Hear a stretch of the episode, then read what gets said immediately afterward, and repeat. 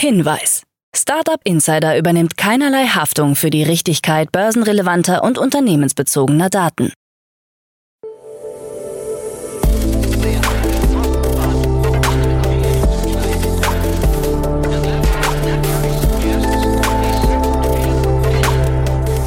Startup Insider Daily.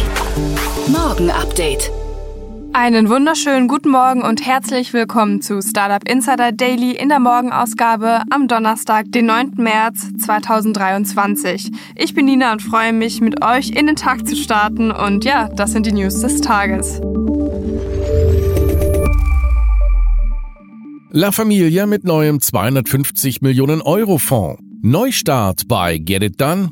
Florian Gschwandner startet Fitness-App. Frauen investieren besser und Marktforscher sehen KI-Markt am explodieren. Tagesprogramm. Bevor wir näher auf die Themen eingehen, lasst uns kurz einen Blick auf das heutige Tagesprogramm bei Startup Insider werfen. Nach dieser Morgenausgabe geht es weiter mit Investments und Exits, wo wir Dominik Wilhelm, Principal bei Headline zu Gast haben. Dominik und Jan sprechen über die Finanzierungsrunde von Elyn und Tensor. Um 13 Uhr geht es weiter mit der frischen Finanzierungsrunde von Dr. Lee und um 16 Uhr erscheint eine Podcast-Ausgabe mit dem Startup Mine. Dazu aber später mehr nach den Nachrichten gelesen von Frank Philipp. Startup Insider Daily. Nachrichten. La Familia mit neuem 250 Millionen Euro Fonds. Der in Berlin ansässige VC-Fonds La Familia hat insgesamt 250 Millionen Euro für seinen dritten Seed and Growth Fonds gesammelt. Davon stecken 165 Millionen Euro im Seed-Fonds und 90 weitere Millionen Euro im ersten Wachstums-Co-Investment-Fonds. Der Fonds zielt darauf ab, bis zu 5 Millionen Euro in überwiegend B2B-Startups zu investieren. Themen wie maschinelles Lernen, künstliche Intelligenz, Logistik und Lieferketten, Fintech und Insurtech, Nachhaltigkeit, Industrie 4.0 sowie andere Technologiebereiche sollen bedient werden. Neustart bei Get It Done. Das insolvente Berliner Dienstleister-Startup Get It Done hat einen neuen Besitzer. Unmittelbar nach Eröffnung des Insolvenzverfahrens hat Geschäftsführer Matthias Pfaff einen Kaufvertrag über die Vermögenswerte des Unternehmens mit einer renommierten Investorengruppe unterzeichnet. Um welche Investorengruppe es sich hierbei handelt, wurde zunächst nicht öffentlich gemacht. Get It Done hatte erst vor wenigen Tagen ein Insolvenzverfahren in Eigenverantwortung gestartet. Wie Mitte Dezember 2022 angekündigt, haben wir den Geschäftsbetrieb in einer gemeinsamen Anstrengung der Mitarbeitenden, Kunden, Geschäftspartnern und Gläubigervertretern sehr zügig stabilisiert. In den vergangenen Wochen konnten wir sogar weitere Kunden hinzugewinnen, so Pfaff in einer Mitteilung. Florian Gschwandner startet Fitness-App. Florian Gschwandner hat mit Foxy Fitness eine neue Fitness-App ins Leben gerufen, die Nutzer zu Liegestützen motivieren soll. Sie kostet 19,90 Euro pro Jahr und steht zu Beginn in neun verschiedenen Sprachen bereit, darunter auch Japanisch und Chinesisch. Zum Preis von knapp 20 Euro sagte Gschwandner, gerne mal auf ein Abendessen mit Wein oder Cola verzichten und dieses Geld in seinen Körper investieren. Es lohnt sich. Foxy Fitness ist für Gschwandner ein Seitenprojekt. Er will sich weiter um Leaders 21 kümmern. Sein erstes App-Startup Runtastic konnte Gschwandner vor acht Jahren an Adidas verkaufen. Frauen investieren besser. Der Neo-Broker Trade Republic hat sich das Investitionsverhalten von Frauen in Österreich genauer angeschaut. Demnach haben Frauen im Börsenkrisenjahr 2022 ihre Sparraten im Vergleich zum Vorjahr gesteigert. Laut der Analyse haben Frauen im Vergleich nicht nur mehr investiert, sondern in nahezu allen analysierten Bereichen besser abgeschnitten als Männer.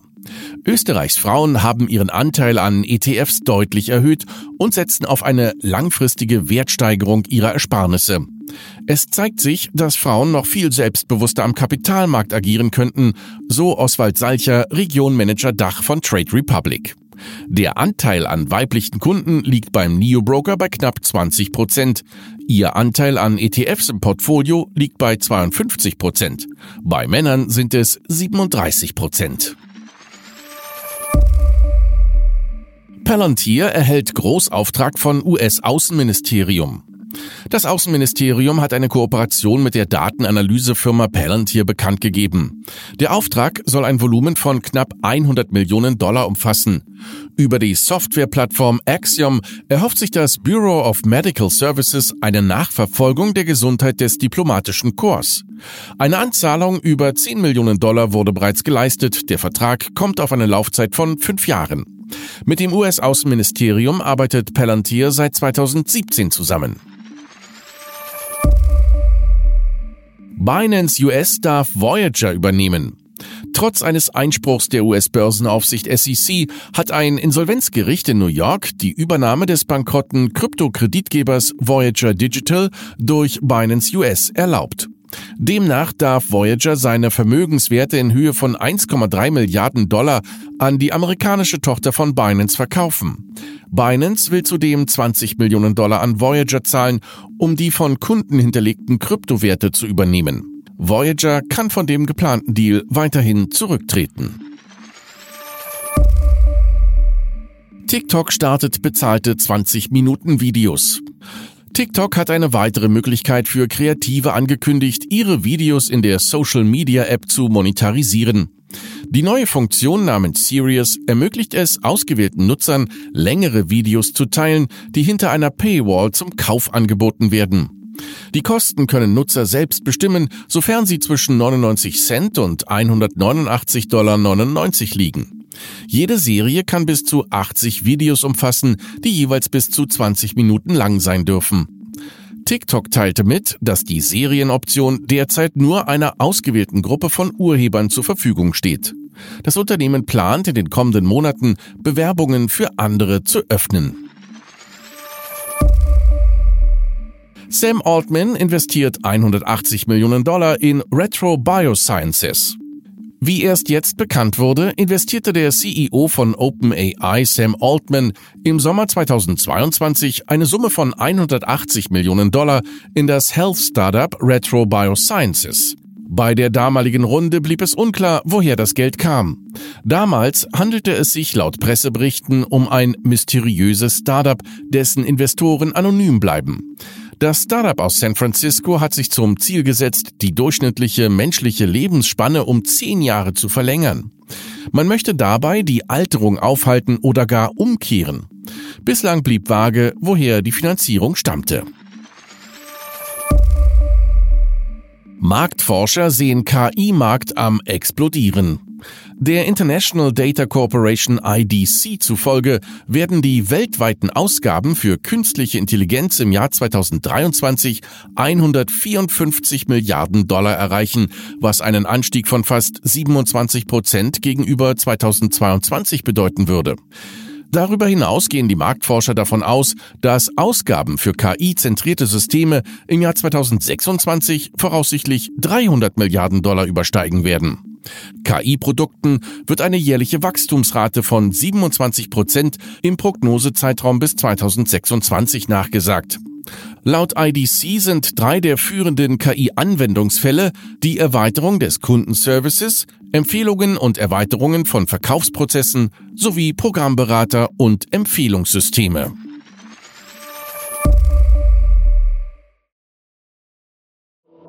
Startup Insider Daily. Kurznachrichten. Die Grünen fordern ein Verbot des Einsatzes von Drohnen des chinesischen Herstellers DJI bei deutschen Polizei- und Katastrophenschutzeinheiten. Dabei steht die Befürchtung im Raum, dass die chinesische Regierung auf sensible Daten zugreifen könnte. Auch Mediamarkt und Saturn haben einen Boykott gegen chinesische Drohnen ausgesprochen. Das Unternehmen Meta plant offenbar ein Spieleabo namens Quest Pass für seine VR-Headsets der Reihe Meta Quest.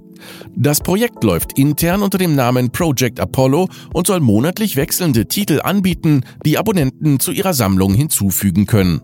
Bisher gibt es seitens Meta noch keine offizielle Bestätigung. Zalando öffnet seine Logistikdienstleistungen und E-Commerce-Infrastruktur anscheinend auch für andere Online-Anbieter. Das Unternehmen hat bereits ein Pilotprojekt für Fashion- und Lifestyle-Marken gestartet. Einige Partner wie Pepe Jeans sind bereits an Bord. Derzeit wird spekuliert, ob Zalando mit dem chinesischen Anbieter Shine eine solche Kooperation eingehen könnte. Da die Preise für neue Geräte stark gestiegen sind, kaufen immer mehr Menschen gebrauchte Smartphones. Der deutsche Anbieter Rebuy hat Zahlen veröffentlicht.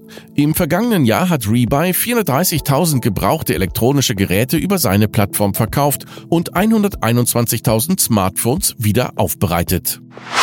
Elon Musk ist auf Twitter in die Kritik geraten, nachdem er sich einen öffentlichen Streit mit einem ehemaligen Twitter-Mitarbeiter geliefert hat. Der Mitarbeiter hat eine Behinderung und war Berichten zufolge einer von vielen, die ihren Job bei Twitter ohne Vorwarnung verloren haben. Nachdem er Musk in einem Tweet um Klarstellung gebeten hatte, reagierte Musk aggressiv und warf dem Mitarbeiter vor, Geld von ihm erpressen zu wollen. Seine Behinderung sei laut Musk nur eine Ausrede dafür, nicht produktiv zu sein.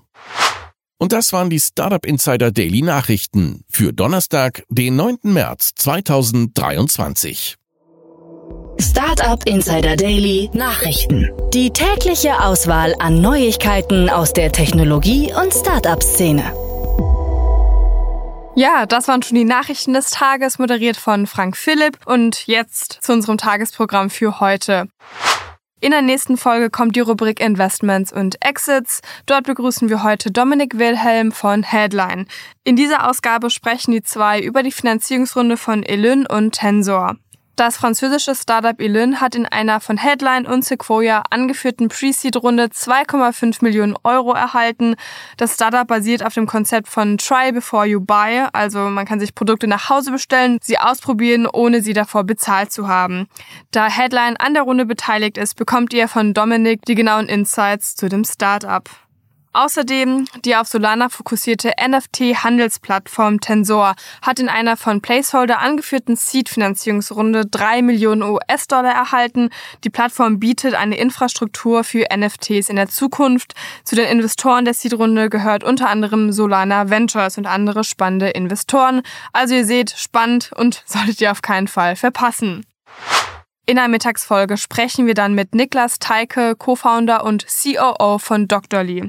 Das MedTech hat eine Praxisverwaltungssoftware entwickelt, mit der Arztpraxen den administrativen Aufwand signifikant senken können. Und in einer Series A hat das Berliner Startup nun 10 Millionen US-Dollar eingesammelt. Dazu mehr um 13 Uhr. Ja, und in unserer Nachmittagsfolge geht es weiter mit Nikolaus Tomale, Co-Founder und Managing Director von Mine. Die Co-Ownership-Plattform bietet die Möglichkeit, Anteile an hochwertigen Ferienimmobilien in beliebten Urlaubsgebieten zu erwerben. Und nun hat das Berliner Startup das Düsseldorfer Konkurrenzunternehmen Villa Circle übernommen, den wir auch schon mal hier im Podcast zu Gast hatten. Also eine super spannende Übernahme, schaltet auf jeden Fall um 16 Uhr in unsere Nachmittagsfolge ein.